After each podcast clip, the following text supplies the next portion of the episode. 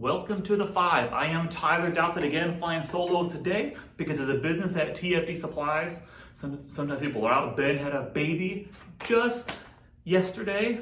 Actually, it was last night around 7:30 last night, had a baby, and super excited for him and his family. He's off for a little bit to get in the groove of that new baby type feel. We're also, Josh is out a day or a while. He had an appendicitis, so he's out recovering. So our actual work staff is down. So more than normal, need the actual workers, they doing legitimate business work, not just sitting around talking about the news.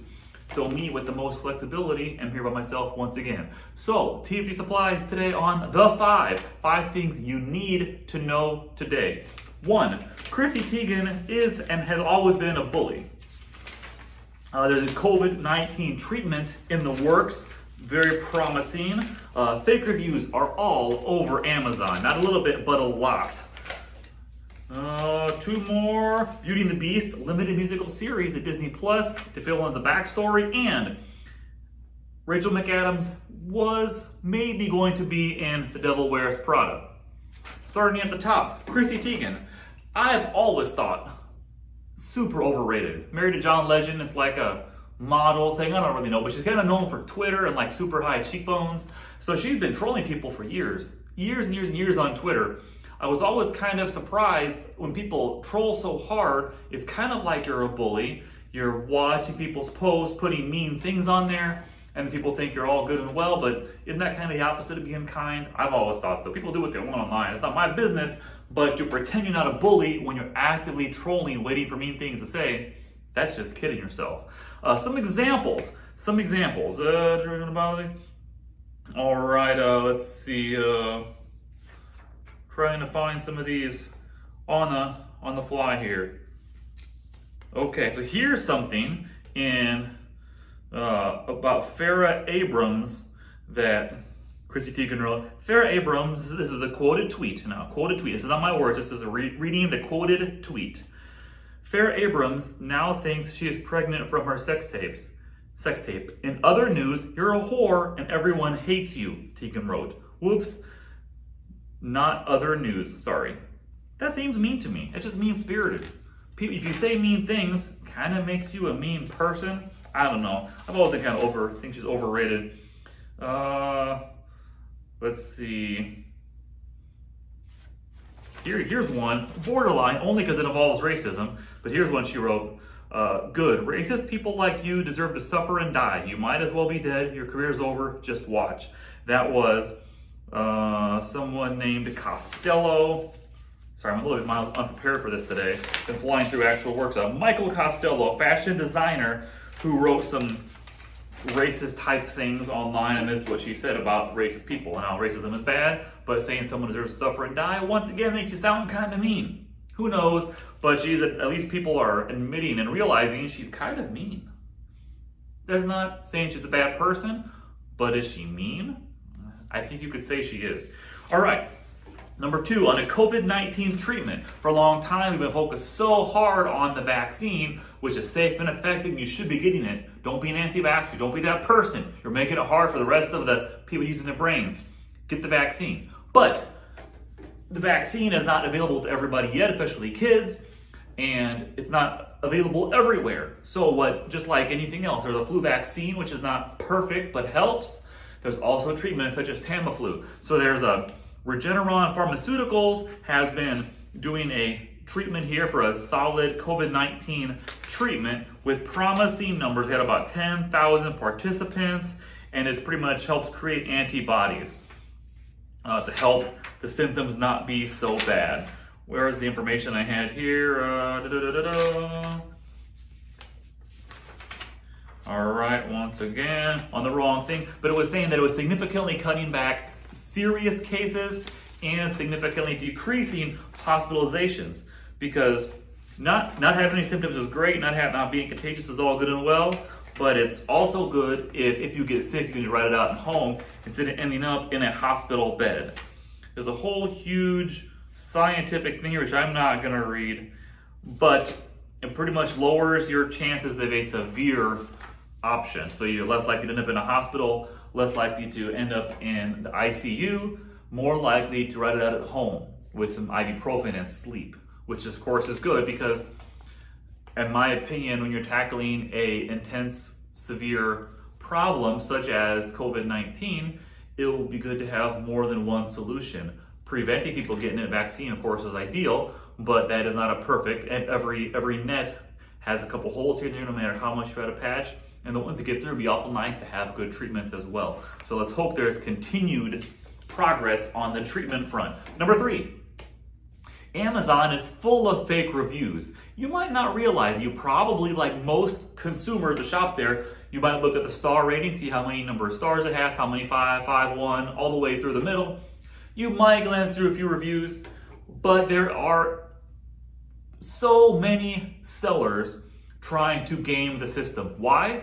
Amazon is a household name, billions and billions and billions of dollars of transactions taking place. There's money to be made. And where there's money to be made, it leads to people trying to game the system. The more money to be made, the more people try to game the system. And people know, sellers know, sellers know that buyers look at ratings and reviews. So naturally, they want to make those better for their products. Amazon makes you show better. Some of the tricks being used, and Amazon tries to combat it, but it's a huge, huge marketplace. Sellers try to game the system all the time by offering gift cards, rewards, things like that. Leave a good review, we'll send you a gift card. Leave a good review, we'll give you this. Leave a good review, we'll give you something for free. How about we give you something for free? How about you buy it and then we reimburse you for it? And then you give a review. There's a lot of stuff going on like that. And they Amazon tries to police it, but it is very hard to do. This is the Wall Street Journal article talking about it. Let's see, flood reviews. Amazon says they try to analyze about 10 million reviews a month with a combination of humans and machine learning, which they admit is not perfect, but is constantly working to try to improve. Let's see, there's a lot of things, and the reason people do it, in case you don't ever know, is the better reviews you get, it's not just people are more likely to buy, Amazon pushes those listings higher. For example, if you're searching for, what's a good example? I'm sitting on a stool. If you're searching for a bar stool, there are lots of people selling bar stools, and who comes up 1 versus 5 versus 10 versus 500 in those listings has a lot of financial incentive to game that system to rank higher for those searches. And that is why people do it so much. There's also Facebook groups where people rate each other's things. There's we sell on Amazon, and it really, really attempts to have things be clean, but there are holes in every system. And there are stories in the seller forums of people getting their seller accounts getting banned because a family member bought one of their products and left a review. And in Amazon's world, that is too close of an incentivized review, not a fair review. So they got banned because, say your mom, oh, I'm gonna do my son a favor and buy their stuff and leave a review. And then they get their son banned, not knowing, because they had fantastic intentions. But there's a whole bunch of Facebook groups, people rating each other's things. So it's a nonstop thing. They try to police it, but it's like when you picture the border of the south of the country, where there's so many miles of border and only so many agents to patrol things, you end up with a lot of gaps. And when you have so many millions of things being sold and only so many people and machines that can analyze that, and machines, they do it a lot, but they're not as good as people looking at things to game the system. There's flaws in that too. So they're trying, but it's a big problem. But they also want to make sure people keep buying because they get a cut of all those sales. So they have to balance that because they have a financial incentive to make sure that they don't kick off too many sellers either. It's a big game. There's so much money to be made, and when there's money to be made, there's corruption to follow. All around. Tale as old as time. Number four, Beauty and the Beast, a limited musical series in the works at Disney Plus. This is from CNN. This is going to be a live-action version, which is a prequel to the 2017 live-action film. So in case you guys don't know, that was kind of set off the latest rash of live-action versions of animated Disney classics. That was one of the first ones, which had Emma Watson, what's the guy's name? Luke Evans as Gaston.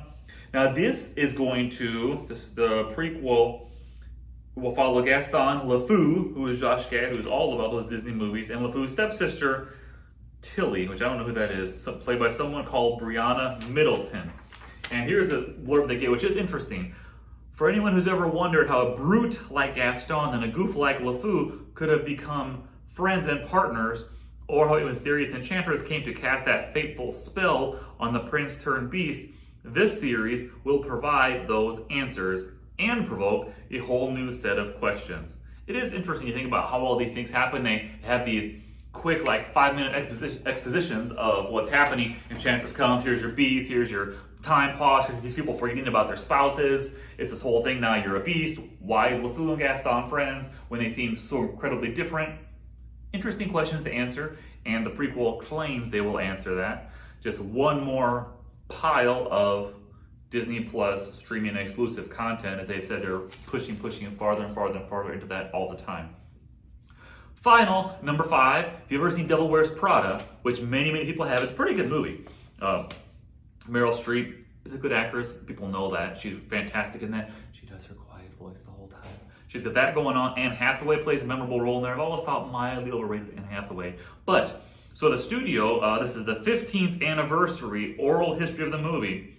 The director, Dave Frankel, which I have not heard of, but I also never looked up the director of Devil Wears Prada. They had several people they were considering. Anne Hathaway, obviously. Rachel McAdams, Scarlett Johansson, Natalie Portman, Kate Hudson, and Kirsten Dunst were all on the list. The studio really wanted Rachel McAdams, and they offered it to her 3 times. So the studio was insisting that they wanted her to play that role, and she was insisting she did not want to play it, judging by the fact that she turned it down after being offered a role 3 times. Now, I don't know if you've ever analyzed Rachel McAdams' movies. She's a pretty good actress. But in every movie, like especially her really well-known ones, like The Notebook, for example, look at her movies. She always plays a rich person who likes art. I don't know why that is, but if you look at that pattern, it's true. Mark my words. And she could not say yes to this role because she would not have been a rich person that loved art. They could have made it work to love art, I think, in the movie, but they couldn't have made it work for her to be rich because that would have really skewed the whole plot of her and the internship and getting into business, because she wouldn't have had the same dynamic of the lifestyle. Because if you're rich, you could have had the lifestyle.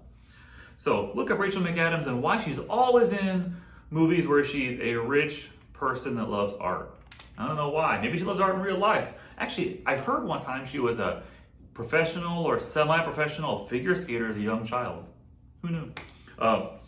So the 5 topics for today. Chrissy Teigen is finally acknowledging that she's been a bully for a long time. I'm not going to go as far as she's a bad person, but she's been mean to people online for a long time. Just own it. COVID-19, a promising treatment from Regeneron, working its way through the rest of the world, because in addition to a safe vaccine, an effective treatment would always be something you would like to have if you go to the doctor or have to deal with this pandemic stuff again, which might be a thing. Let's see what else we got here. Fake reviews all over Amazon. Sellers trying to get into the system to make lots of money. Amazon trying to police it, but also realizing if they police it too hard, it'll hurt their revenue. So they have to use careful steps there as well. Beauty and the Beast, limited musical series. Hear that, limical? I combined limited and musical. Limited musical series for Disney Plus, filling some of the backstory of how things came to be. And Rachel McAdams was not close to being in The Devil Wears Prada, but the studio sure wanted her to be there. They offered her 3 times. She said no 3 times. Well, I would probably say I think The Notebook is a better movie than The Devil Wears Prada. Both were big breakout roles for both those actresses. Who knows? This has been The 5. We're all over social media. YouTube, Facebook are good ones to watch the whole video. If you want to listen to the audio, check it out on Spotify, Google Podcasts, Apple Podcasts, all over anywhere you get your podcasts. You can look up TFD Supplies. You can look up TFD Talks. Either one of those will point you right to this. Thank you again for watching. My name is Tyler Douthat with TFD Supplies. Have a great day.